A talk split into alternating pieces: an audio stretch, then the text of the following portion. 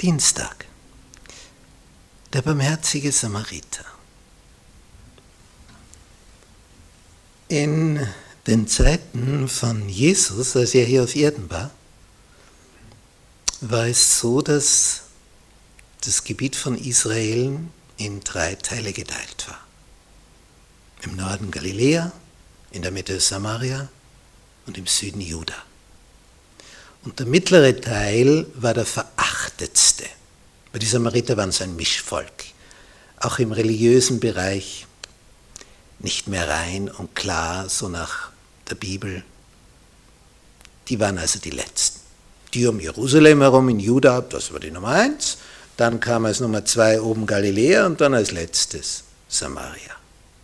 Also der Rest, die unterste Kategorie. Und ein Samariter in diesen jenen Tagen war also das Letzte vom Letzten.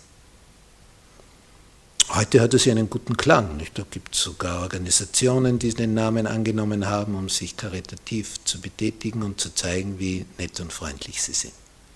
Damals war das Wort ein Unwort. Pharisäer war was Besonderes. Und das hat sich genau verändert. Heute ist Pharisäer negativ und Samariter positiv. Früher war es genau umgekehrt. Und das ist wichtig zu wissen, wenn man diese Geschichte liest, wo also ein Mann von Jerusalem nach Jericho hinabgeht, das sind fast 1000 Meter Höhenunterschied, wilde zerklüftete Gegend, lauern Räuber, geben dem eins drüber, lassen den halbtot liegen. Und dann kommt ein Levit vorbei und weiß, boah, Blut, ich muss in den Tempel, dann bin ich verunreinigt, dann kann ich meinen Dienst nicht mehr machen, geht weiter, ein Priester kommt vorbei, dieselben Überlegungen geht auch weiter, jeder lässt den liegen, denkt sich, hoffentlich sind die Räuber nicht mehr da, schlagen nicht mich, auf mich auch noch ein. Und dann kommt ein Samariter, also die verachtetste Kategorie. Der bleibt stehen, versorgt ihn, bringt ihn in eine Herberge, zahlt dem Wirt dort noch für die Kosten, die der Leidende verursacht, macht das alles, verbindet ihn, pflegt ihn, gießt Öl auf seine Wunden. Warum erzählt Jesus diese Geschichte? Es war ein Schriftgelehrter, also ein Doktor der Theologie, zu Jesus gekommen. Wir lesen das in Lukas 10, ab Vers 25. Und der sagt, Meister, was muss ich tun, dass ich das ewige Leben ererbe? Und Jesus fragt ihn, na, was liest du denn in der Bibel? Du bist ja ein Schriftgelehrter, ein Doktor der Theologie. Was, was hast du denn entdeckt bisher? Und der sagt, du sollst den Herrn, deinen Gott lieben von ganzem Herzen, von ganzer Seele, von allen Kräften und von ganzem Gemüt und deinen Nächsten wie dich selbst. Das ist eine Spitzenantwort.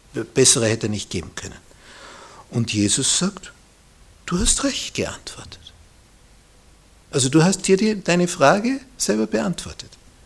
Tu das. So wirst du leben. Zusammengefasstes Evangelium. So wirst du gerettet. So kommst du in den Himmel. Der fragt aber nach, ja und was heißt das? Meinen Nächsten lieben? Wer ist mein Nächster? Und dann erzählt Jesus diese Geschichte und stellt am Ende die Frage, wer von diesen dreien, Levit, Priester, Samariter, wer von diesen dreien meinst du, ist der Nächste gewesen dem, der unter die Räuber gefallen war? Naja, das ist ja nicht so schwer, die Antwort. Und der Mann sagt, naja, der, der die Barmherzigkeit an ihm tat. Und Jesus macht klar, richtig. Geh hin und tu das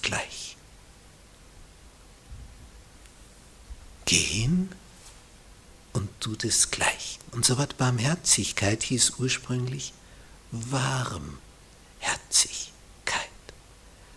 Dass du dich für jemand erwärmst.